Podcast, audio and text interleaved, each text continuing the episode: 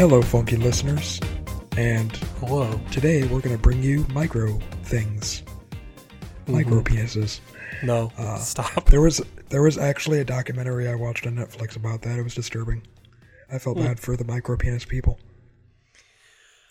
You're just like, I'm going to have to cut I, this out. I, I aren't just I don't know how to I don't know how to respond to that. Um, and that's not how I was expecting to start the episode. Um, hello, welcome to Funk Radio, where we're not talking about that. Uh, that's that's your host Kyle, and this is Peter. So Kyle, a couple episodes ago, we did kind of just like an offhand topic uh, about miniature cassette tapes. It was you know it wasn't a super in depth uh, topic by any means. It was basically just like, hey, these smaller tapes existed, even though they weren't really that well known. And we went through the list, and really one of the types, the micro cassette, was really the only one where there was any evidence that I've seen that people have ever tried to use it for music.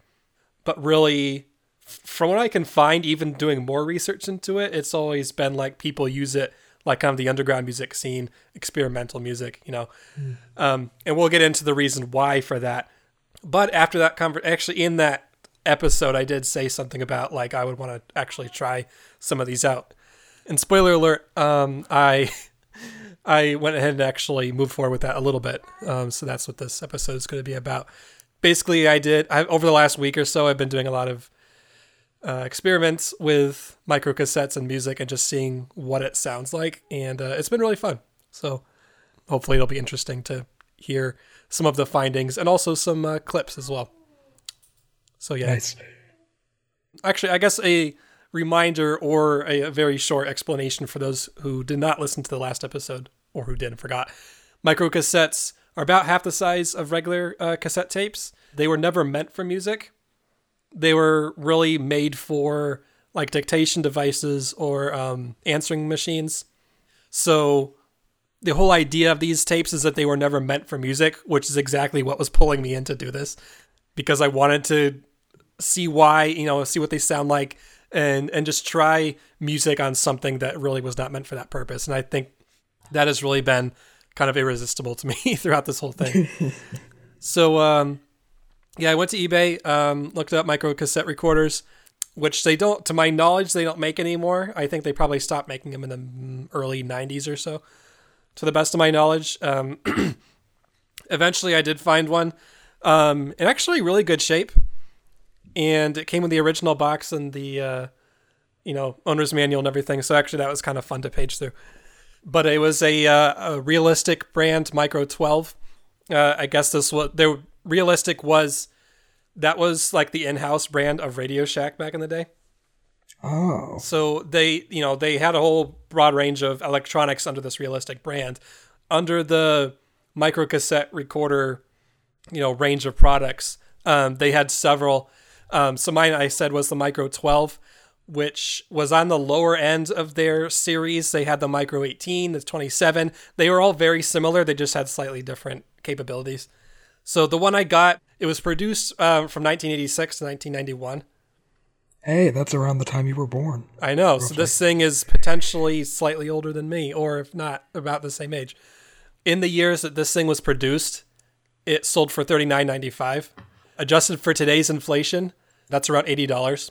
Jeez. Uh, I did not pay eighty dollars for mine. I paid twenty dollars for it being more or less in new condition. I mean, I can't really, I couldn't really ask for this to be in any better condition, so I'm really happy about that. The cassettes themselves come in multiple durations. Um, the ones I bought were um, MC 90s, which means it's 90 minutes, 45 minutes on each side.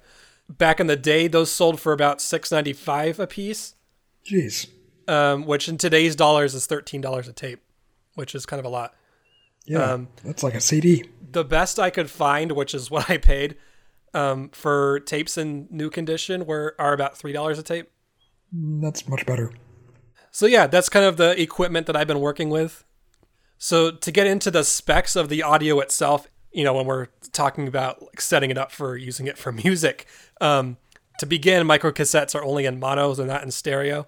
So that right there is a limitation. We actually did an episode not too long ago, earlier last year, about stereo versus mono.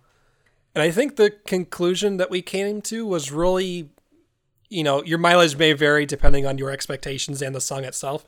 Mm. But I, I don't I don't remember coming out of that conversation really feeling like, yeah, stereo is so much better. It is better and it does sound better, but not by like a huge margin. Yeah. So I don't yeah, I don't st- think the tapes being mono itself is really too much of a problem. Yeah, stereo was only better for creating like difference in sound from left and right channels, but Yeah. yeah. So another aspect of these micro cassettes is that standardized, you know, it, d- regardless of the device you're using, they're made to operate at two different speeds depending on what you want to use them for. Um, 2.4 centimeters a second or 1.2 centimeters a second. 2.4, this which is kind of the standard speed, if you will, offers better quality of the two options. So, like when you see like a, a micro or a MC90 tape, for example, with 90 minutes, that's assuming you're at this speed. So you can actually double the length of that tape essentially to 180 minutes if you really want to by using the slower speed. The caveat you run into with that is that the quality is much worse. Um, which, you know, if all you're doing is just recording audio notes for yourself, you know, as long as you can tell what you're saying, the uh, quality doesn't really matter that much. So you that was essentially a way to double the capacity of the tapes you were using, which is pretty cool. Really, I don't think that was a thing with uh, regular cassettes having those variable speeds. Oh yeah, that's probably true. So um, I think that is one aspect that kind of plays to the specificity of these types and the what they were made for. So I think the speed of the tape is actually a really big driver in terms of the quality you get with audio. Because I, I don't remember on the top of my head, but I believe I read that regular cassettes run at like 4.7 centimeters a second or something like that. Oh wow. Um, so that's like two, three, four times the speed of microcassettes, which explains why compact cassettes were, you know, largely appropriate for music and these are not. Yeah, yeah, it makes sense that because those other ones could run at a higher tape speed, they have a lot better quality. One last thing about the specs. Um, we had talked, I don't remember what exactly the topic was, Kyle, but you and I had, had talked in some prior episode in the last year or so about um, the frequency that humans can hear. Yeah, generally people can't hear anything higher than 20,000 hertz or 20 kilohertz. Uh, and they can't hear anything lower than 20 hertz, uh, which is like super duper bass. Yeah. Generally speaking, 20 kilohertz is really the kind of the high high end of what humans can hear. And so I found through my own looking and analyzing music files and stuff that really even you know even MP3s at standard quality, um, you know people say oh you know they're shit quality whatever, and you know that might be true in some circumstances, but really even those operate typically between 15 to 15 to 20 kilohertz. So really, in terms of that aspect, you can't really get any better. Obviously, there's a lot of other factors to you know talk about there. We won't really get into MP3 here, um, but um, so regular you know CD quality, um, MP3s, most stuff is 15 to 20 kilohertz. By comparison, microcassettes can only peak at around five kilohertz. Oh, wow. You know, I read that they hit about five kilohertz on the faster speed. That I said it's even lower on those on the other speed.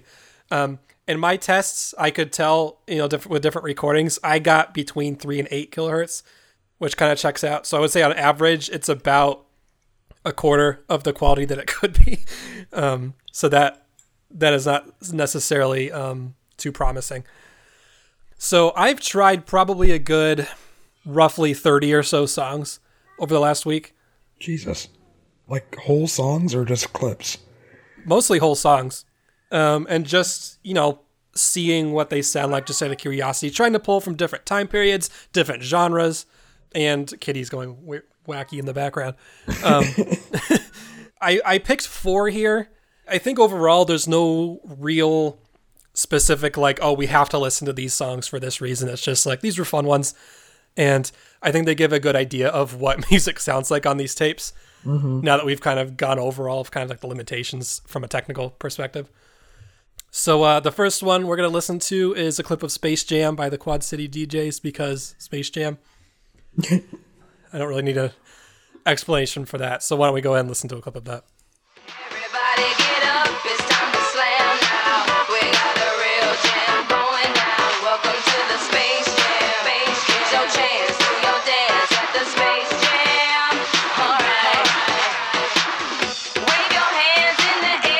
You feel fine. We're gonna take it. You know what it sounds like? Remember, and I think we actually talked about this on a prior episode. Remember when uh, cell phone ringtones were a thing that you could like buy? Oh yeah, It sounds like that, like because like older cell phones before the iPhone and stuff had really shitty speakers. So when you would have a ringtone that was like a song, it would always be some like crap compressed version that would play through the phone speakers, and this kind of reminds me of that. yeah. Um, you really, you know, I was talking about oh the frequency is limited and whatever, but really what you're losing, I think, and all of this is you're losing all of the bass. In some songs, you get a little bit more character to it because I like you can th- on audio editing software. I mean, you can throw a filter on and it sounds similar to that. But depending on the song, it adds more tape specific artifacts to it that sound like you like you couldn't necessarily replicate that uh, with digital filters or anything like that. So um, we might, I think we might actually see that more with some of these other ones. The next one we're going to listen to is "Up on the Roof" by the Drifters. Um, I don't remember exactly what year this is. Um, something around yeah, sixty-two. So that that's uh roughly what I was thinking. Uh, a little bit of an older song, older style. I figured you know get a kind of a range of, of time. So let me listen to this one. Let me tell you now when I come home feeling tired and weak, I go up where the air is fresh and sweet. on the roof. I get away from the hustling crowd and all that rat race. Yeah, this one's interesting. Like listening to it again, it's mm-hmm. I know what you mean when you say like that like tape specific artifact. It has like this weird warbly whine in the background. Yeah, and that's actually something that I had because I really didn't do a lot of research in this before I did it because I wanted to come into it fresh and like explore things on my own. And but something I did read before doing this and during was that there is like a specific kind of warbliness you get from micro cassettes. Um, and that this song is an example where you can hear it a bit more. It's funny because it sounds like the uh it sounds like show tune music from like the 1920s where it kind of had that like crappy sound quality to it. Yeah, yeah, yeah. It's kind of interesting. And um, the another actually another reason I did this song too was because I was curious if is the quality of micro cassettes not as noticeable with older songs because they weren't produced to the same standards as they are today. I got really a mixed bag with that, depending on the song. I, I don't think time really plays into it much. I mean, there were modern songs that I tried that sounds like absolute shit on this. Um, and so I think it really comes. I think it comes down to just how the song is produced and what it sounds like, and the types of range of frequency and all this other stuff going on. More so than oh, an old song sounds good and a new song sounds bad. Like it, there was a it was a range of things. So the next clip we're gonna listen to is the song "Money for Nothing" by Dire Straits. Um, I found myself really enjoying. I think more than any other type of songs, just stuff from the '80s was really the most enjoyable to, to, to try out with this format because that's kind of when microcassettes were at their peak of popularity.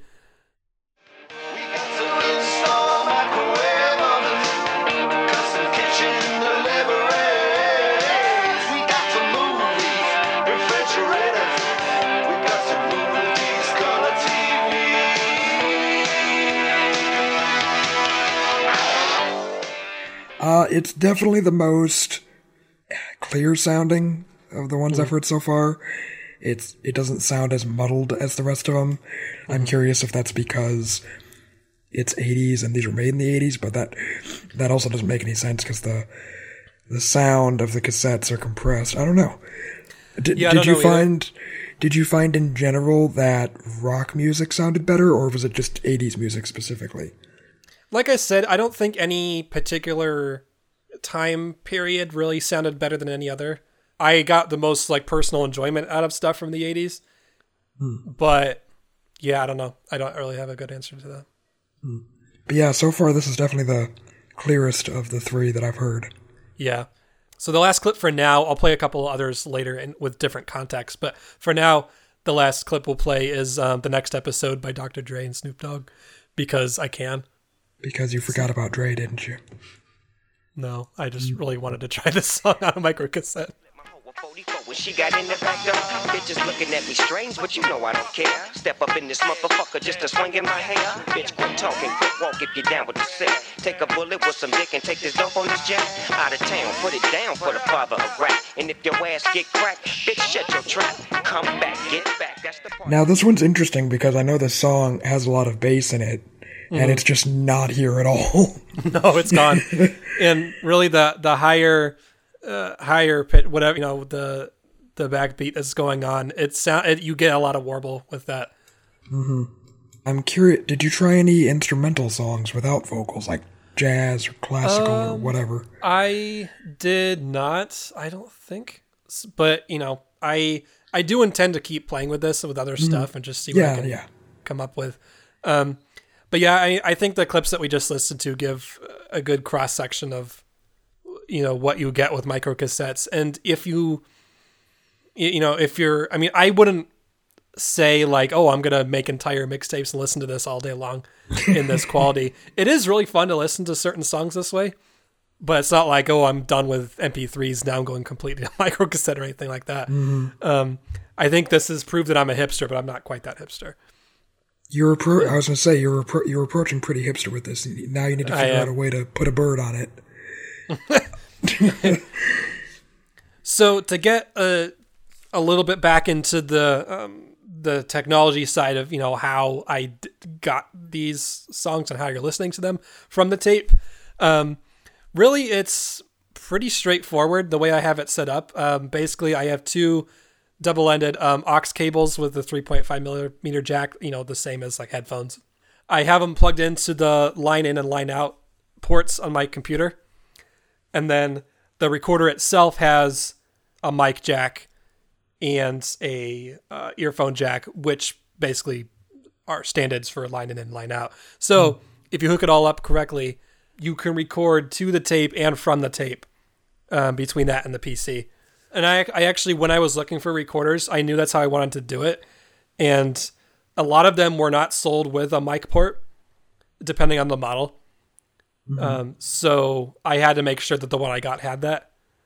When I was very first starting to do this, uh, in my very first tests, I was getting a lot of distortion. It was like so, it was coming through from the PC to the recorder so loud that it was becoming distorted. I, even when I went down to 1% volume on my PC to kind of, you know, try to manage the volume of stuff coming through, it was still coming through that way. And I was like, there's got to be a, you know, a way to fix this, but I wasn't really sure what was going on. So before I get into the, you know, why, the why of it, I'm going to play a clip. This is one of the very first recordings I did. This is the song Right in the Socket by Shalamar from 1974 or something like that. Um, but you can hear pretty clearly, like it's still micro cassette. It still sounds like shit compared to modern music, but you can tell there's more, uh, it's, it's kind of blown out, if you will. Yeah. Um, so let's listen to that clip.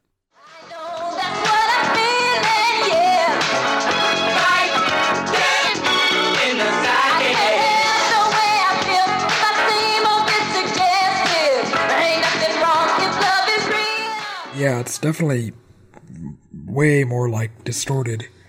Yeah, and that's really the best I could get it to sound in those early tests. And like I said, that was probably only at like one percent volume coming from the PC, and it, you know it only sounded worse from there. So I was like, this has got to, there's got to be a different way to do this, you know, where I have a little bit more control with volume. Mm-hmm. I learned that basically the the plugs on my computer and really with many other audio devices out there the line out and the line in ports is a different um is a different voltage from what you would have in a typical mic port. So because you're sending a much louder larger signal from the line out to the mic in it's it, it's it's expecting a much smaller signal because it's a mic. So like when you're talking into a mic, it's a lot less audio information than like streaming a song. Um, and for that reason, it just couldn't handle it, and that's why it sounds distorted. It's because it doesn't know what to do with a signal of that voltage. Um, that's the simple explanation, anyway. So what I ended up figuring out, and I looked at a few different ways to have to solve this. Basically, what I ended up buying was a very short cable. It's only like I don't even know if it's a foot long. Basically, it it converts down the voltage from the line out to the mic in, so that it's a bit more palatable for the recorder itself. And this is called audio attenuation, which is the opposite of um, amplification. So it's basically the, the because like an amplifier, you use it to increase the signal, and that's a much more common thing in music. Attenuation is actually it's the opposite, but it's also a lot less common. So there's really not a lot out there to help you do that, at least cheaply and easily. Um, luckily, the cable I found wasn't too expensive, and it was really the kind of the only one out there that does this that I could find in that price range anyway. So, yeah, when I, I had to, so I had to wait a couple extra days for that to arrive. But then once I got that, I found it was a lot more appropriate, and you and that distortion went away pretty much immediately. Um, we're gonna listen to the same clip of music again, but then after that, um, audio attenuator cable is involved. know that's what I'm feeling, yeah. Right there in the I can't help the way I feel if I seem a bit suggestive. There ain't nothing wrong if love is real. Another problem I found with certain songs, not all songs, but some songs, is that Um, because you know we we've been talking about the quality and kind of like the trade offs you make. We've been talking about like you miss bass, for example, and mm-hmm. certain frequencies of music. In some cases of some songs, I found that like there's parts of the song that are almost inaudible completely, which is really bizarre That is weird. one in particular that really this is the song that I ended up using to that made me discover this, but then it also helped fix it. Uh, so we're gonna play a clip from Brock Berrigan, the same the song "Taming Tigers." For context, we're first gonna listen to the regular song as it is normally, like you know MP3. So let's listen to a clip of that really quick.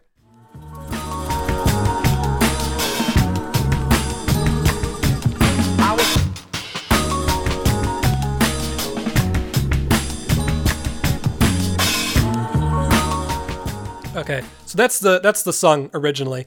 Uh, now I'm gonna play a cassette or, or a micro cassette clip of the same part of the song, and you can hear the difference pretty quickly.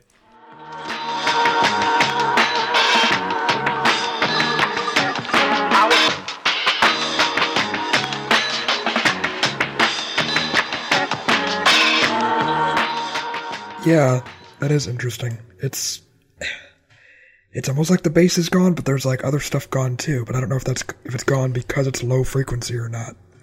Yeah, so that was my whole because like really, so really the thing I noticed pretty immediately that was missing there is like the the piano loop, whatever you want to call it, that's used in that song. It's it's like a, one of the more prominent musical elements of that song, and it's almost like completely gone when converting to this format. And I was like, what the mm-hmm. heck is going on? Because you know, is it at such a frequency that it's just not coming through? But I was like, that doesn't really make a whole lot of sense. And then I realized, oh, I'm an idiot. Maybe not an idiot, but I, I just didn't understand this. What was happening is that that part of the song is almost entirely coming through on the right channel when it's stereo. Oh, And this, I didn't realize, is only coming through to the tape from the left channel. Oh, that yep, that makes sense because it's Yeah. mono. Right. I just I I thought it was just funneling all the all the music into one mono track. I didn't realize it was literally just pulling one side of it. Mm-hmm. And I don't actually even remember how I ended up figuring that out. But that was like an oh duh moment that I I just didn't realize that before. So if you are playing with micro cassettes and you really want to capture both sides, you actually have to pre-mix it to mono first and then record it to the tape. Hmm. So I ended up doing that just as a just to see what it sounded like, and so we're gonna play a clip of that after. So mixing the song to mono on the PC and then putting that into the tape, and this is what it sounds like.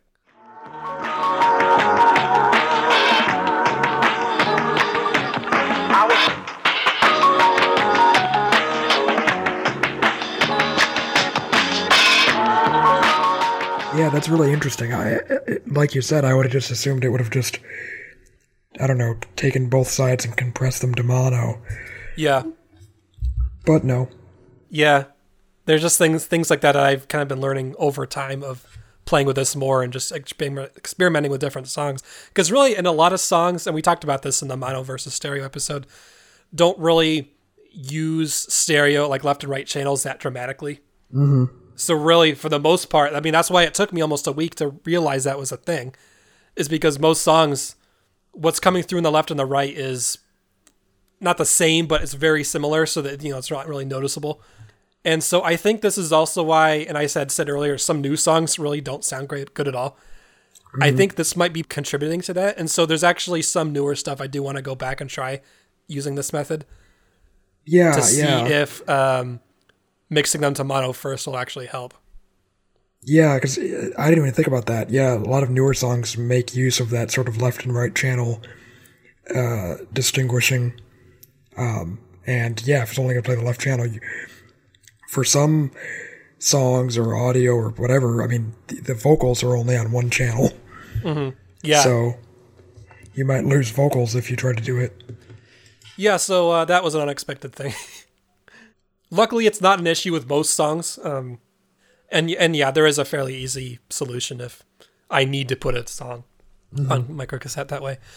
Okay, so the final thing we're going to talk about, um, you you and I in that cassettes episode recently were talking about like what does talking. Actually, I think you and I even talked offline about it like, after that episode of just what does what does regular talking sound like on these tapes because that's really what they were meant for.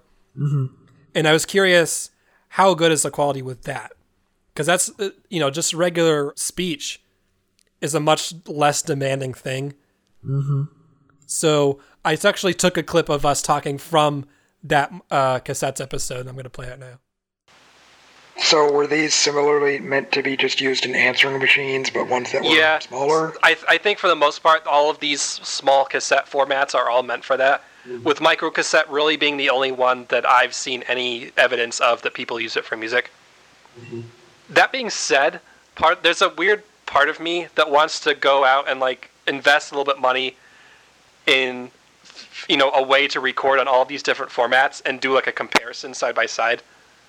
That would be kind of amazing, but I Yeah. don't want you to like spend a bunch of money doing And I that. I know Dude. like I would only do that if it was not a ridiculous amount of money. Yeah. Um, I think I sound better than I normally do. Um, it sounds. It doesn't sound as good as I was expecting. Um, you still get. It still sounds like it's on a tape. So anyway, um, I realized this was a lot of talking, and for those who listened and were bored as shit, I apologize. this has been a really fun experiment, though, and I I remember before I had moved forward with it, I was telling you like I don't know if I want to spend a little bit of money doing this, but actually, you know, it was totally worth it, and I've had a lot of fun.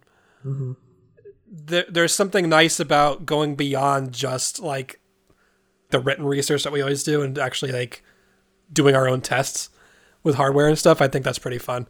And I wish it's something we could do more often. Um, but you know, that only be that only that only is uh, so uh, financially possible. So True.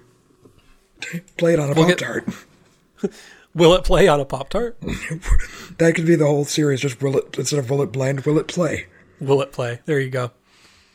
Well, until that happens, listeners, um, we only have this episode. Actually, we have a lot more episodes on getyourfunk.com. So if you want to listen to something different, go there.